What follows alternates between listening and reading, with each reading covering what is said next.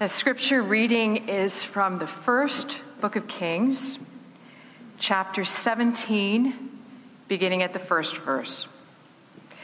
Listen now for what the Spirit is saying to the church. Now, Elijah, the Tishbite of Tishbe in Gilead, said to King Ahab, As the Lord, the God of Israel, lives, before whom I stand, there shall be neither dew nor rain these years except by my word. The word of the Lord came to Elijah, saying, Go from here and turn eastward, and hide yourself by the Wadi Cherith, which is east of the river Jordan. You shall drink from the wadi, and I have commanded the ravens to feed you there. So Elijah went and did according to the word of the Lord. He went and lived by the Wadi Cherith, which is east of the Jordan. The ravens brought him bread and meat in the morning, and bread and meat in the evening, and he drank from the wadi. But after a while, the wadi dried up because there was no rain in the land. Then the word of the Lord came to Elijah, saying, Go now to Zarephath, which belongs to Sidon, and live there, for I have commanded a widow there to feed you. So Elijah set out and went to Zarephath. When he came to the gate of the town, a widow was there gathering sticks. He called to her and said, Bring me a little water in a vessel that I may drink. As she was going to bring it, he called to her and said, And bring me a morsel of bread in your hand. But she said, As the Lord your God lives, I have nothing baked only a handful of meal in a jar and a little oil in a jug. I am now gathering a couple of sticks so that I may go home and prepare it for myself and my son, that we may eat it and die. Elijah said to her, Do not be afraid. Go and do as you have said, but first make me a little cake of it and bring it to me, and afterwards make something for yourself and your son. For thus says the Lord God of Israel The jar of meal will not be emptied, and the jug of oil will not fail until the day that the Lord sends rain upon the earth. She went and did as Elijah said, so that she as well as he and her household ate for many days. The jar of meal was not emptied, neither did the jug of oil fail, according to the word of the Lord that he spoke by Elijah. This is the word of the Lord. Thanks be to God.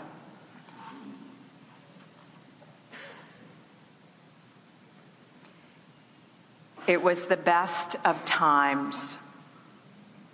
It was the worst of times. That's one of the famous, most famous openings of a book ever written A Tale of Two Cities by Charles Dickens. London and Paris at the time of the French Revolution, where it was the best of times, Dickens tells us, and it was the worst of times. It was the age of wisdom. It was the age of foolishness. It was the epoch of belief. It was the epoch of incredulity. It was the season of light. It was the season of darkness. It was the spring of hope. It was the winter of despair.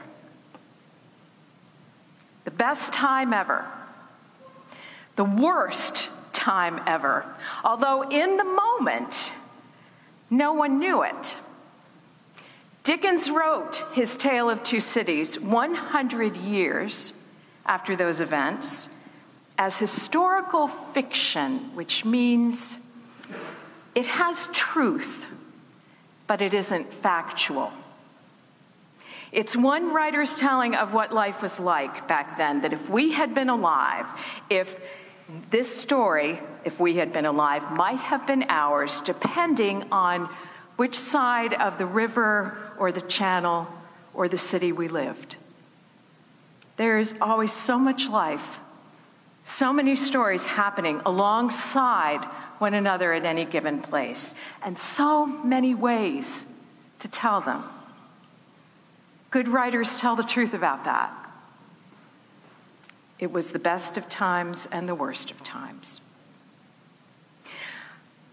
Good prophets tell the truth about it too. And of all the Hebrew prophets, Elijah is remembered as the beloved one you could count on to say, right now, y'all, it is not the best of times, it is the worst of times. But it could be different.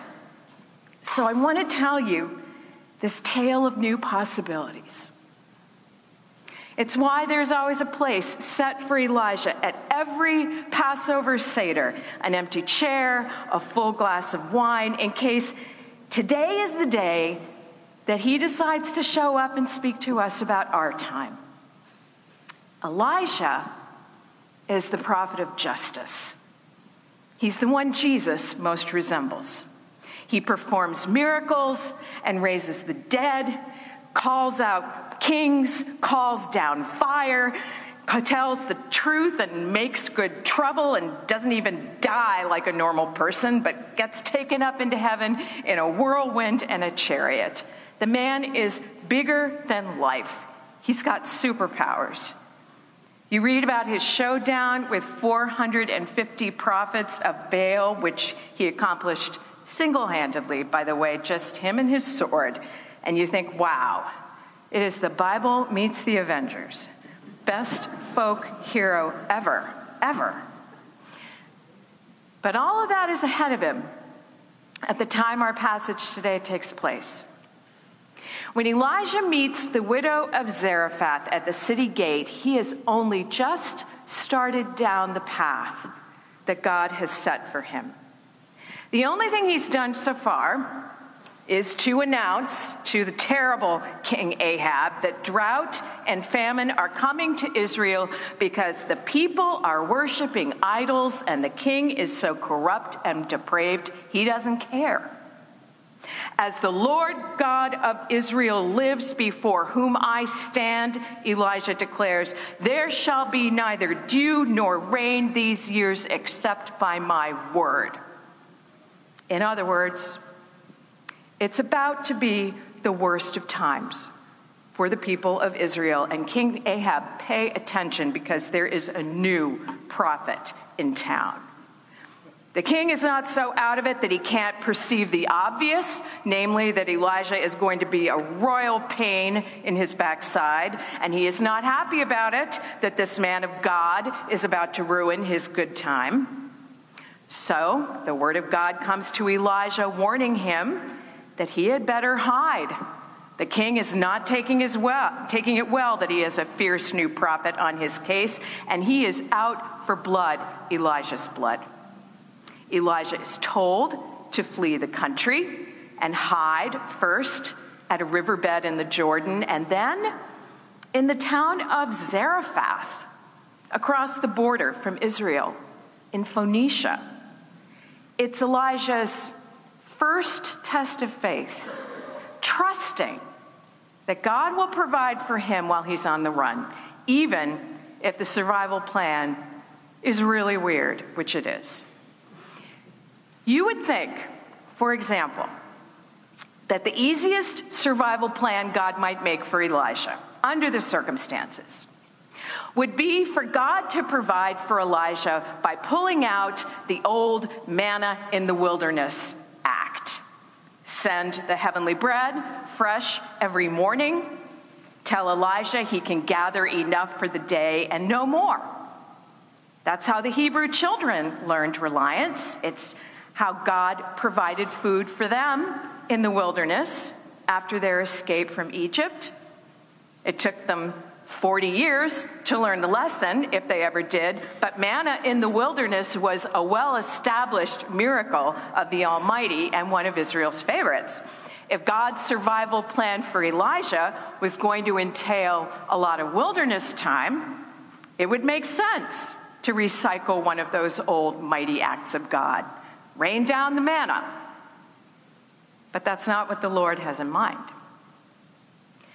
You could also think, perhaps in this instance, that another feasible survival plan for God to make for Elijah would be for God to let Elijah use his superpowers to get his own food, turn stones into bread, for example, or strike a rock with his staff to get water, like Moses did.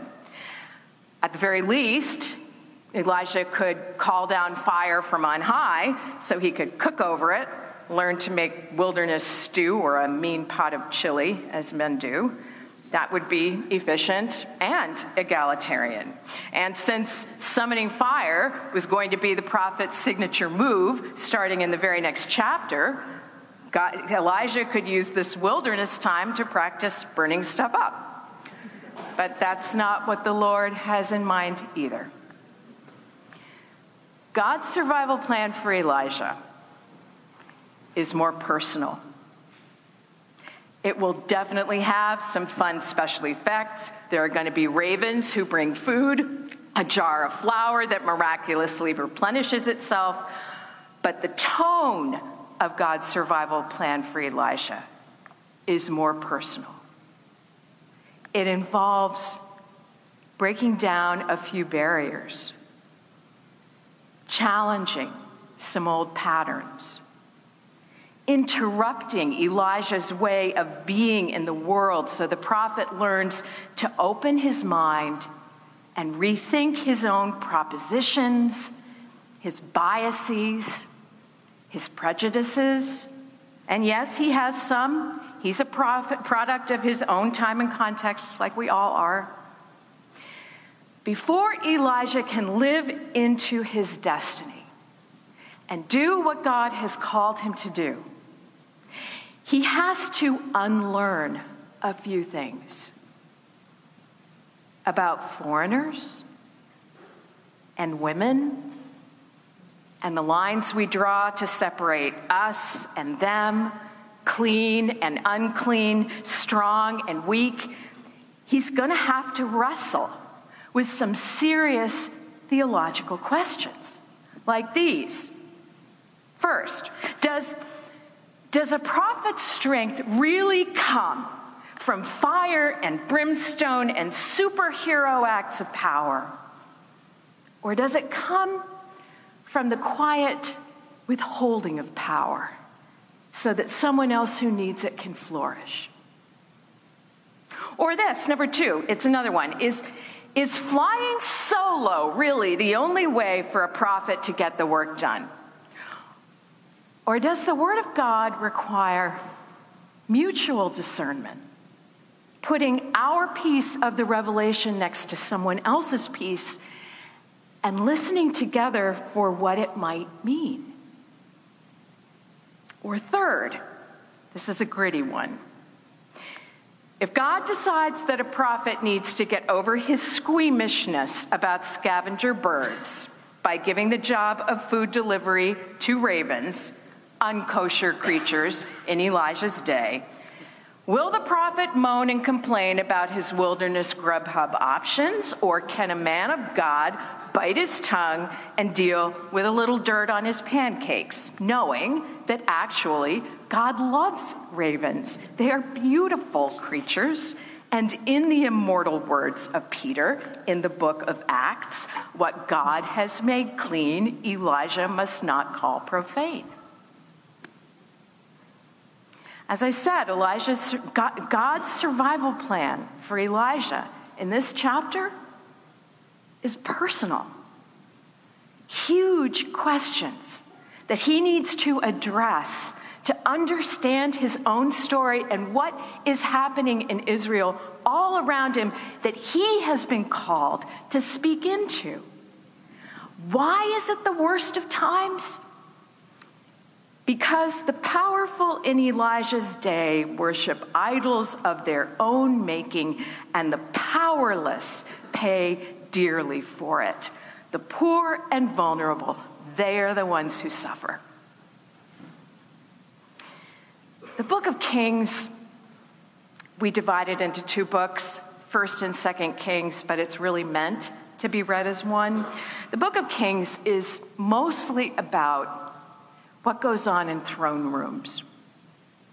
But now and then it tells a story about ordinary people as if to remind us that addressing human suffering is the real reason to call out injustice. Elijah needs to confront King Ahab because the king's actions have consequences for the poor in other nations. It's like what's happening in our world today with climate change. Poor nations looking to rich ones and begging them, begging us to take action. God's survival plan for Elijah is designed to sensitize him to the needs of ordinary people, real people. Otherwise, he runs the risk of turning into a religious fundamentalist, obsessed with purity laws. There are bigger things. Justice comes through struggle, a demand to change and to be changed. Not so we can call ourselves pure, but so the most vulnerable among us can thrive. In Elijah's day, the most vulnerable among us were widows and orphans, for whom the Bible always makes special provision. And of course, it's a widow that Elijah is going to meet next. They run into one another at the city gate at Zarephath. She is not a worshiper of the God of Israel. In fact, her people, the Phoenicians, are among Israel's worst enemies. Yet God has told Elijah that after he's learned his lesson about the ravens, a widow in the foreign territory of Zarephath is his next source of food and shelter while his own king in the homeland of Israel is trying to hunt him down and kill him, which is literary irony at its finest, straight up. Elijah wasn't raised to expect help from such a woman. Elijah was not raised to expect much from foreigners, period. And this one doesn't look very up to the task, gathering sticks so she can stoke one last fire to cook a handful of flour and to make, and to make a pathetically small little flatbread, which is all she and her son have left. A handful of flour. It's going to be their last supper, and they aren't going to get more than a mouthful of peace. And here is Elijah asking her for water to drink and a loaf of bread to eat, as if there weren't a drought and a famine in the land, as if she had all the flour in the world to bake him baskets full of loaves, as if, as if this were not the worst of times and she and her son about to die. Don't have anything to give you the widow tells Elijah. I am just out here picking up sticks. I know your God sent you, but I can't be the person you were intended to meet. Look at me. How could your God possibly think I could be safe haven for you? Elijah could have retreated at this point. He could have gone back to the Lord and asked for direction. Maybe he'd gotten the address wrong or the town. Or maybe this wasn't the widow he was supposed to meet. Or maybe she was. And maybe they were supposed to muddle this through together. Maybe Elijah's survival plan was bound up in another person's survival, a poor woman from another religion who had nothing but a handful of flour. Okay, Elijah tells her, okay, here's what we'll do. First, don't be afraid. Go home and do what you've said, but make me a little loaf before you make something for yourself and your son. For thus says the Lord God of Israel, Elijah says. Your jar of flour will not be emptied, and your jug of oil will not fade until the day that the Lord brings rain upon the earth to end the drought. You will be provided for, he says. And as odd as it seems to both of us, you will be safe haven for me, and I for you. And she was. And so was he. So now, dear saints of Woodmont Hills Church of Christ, I'm wondering about you. I'm wondering what's happened in your life this summer, this past year, or two, or three, and how you talk about that. Days of the best of times and the worst of times, of wisdom, maybe foolishness too, tucked in there in a few places. Days of believing everything, days of not believing anything, days of light and shadows, hope and despair. I'm guessing you've lived them all. We've lived them all. I'm guessing You've met the widow of Zarephath or been her in some one way or another, as all of us will be eventually. Maybe you've been fed by ravens. I bet that was a good story. And maybe you've met Elijah, some prophet who called you out or called you back or who spoke to you at the city gate some prophet who knew that you were down to your last handful of flour. Some prophet who showed up out of the blue to fill an empty place at your table and who said, Here's my piece of the revelation. What piece do you have? I wonder what those tales might be. This might be a fall to share them or some historical fiction that has truth too. And if we listen hard, maybe we'll hear a tale of two worlds and the realm of God breaking its way into this one. Stories of safe haven. How we might be that for one another, no matter which side of the river or the city or the gate we live. This might be the time. And if it is, may the God of ravens and widows and Elijah the prophet bless us, all of us, as we go. Amen.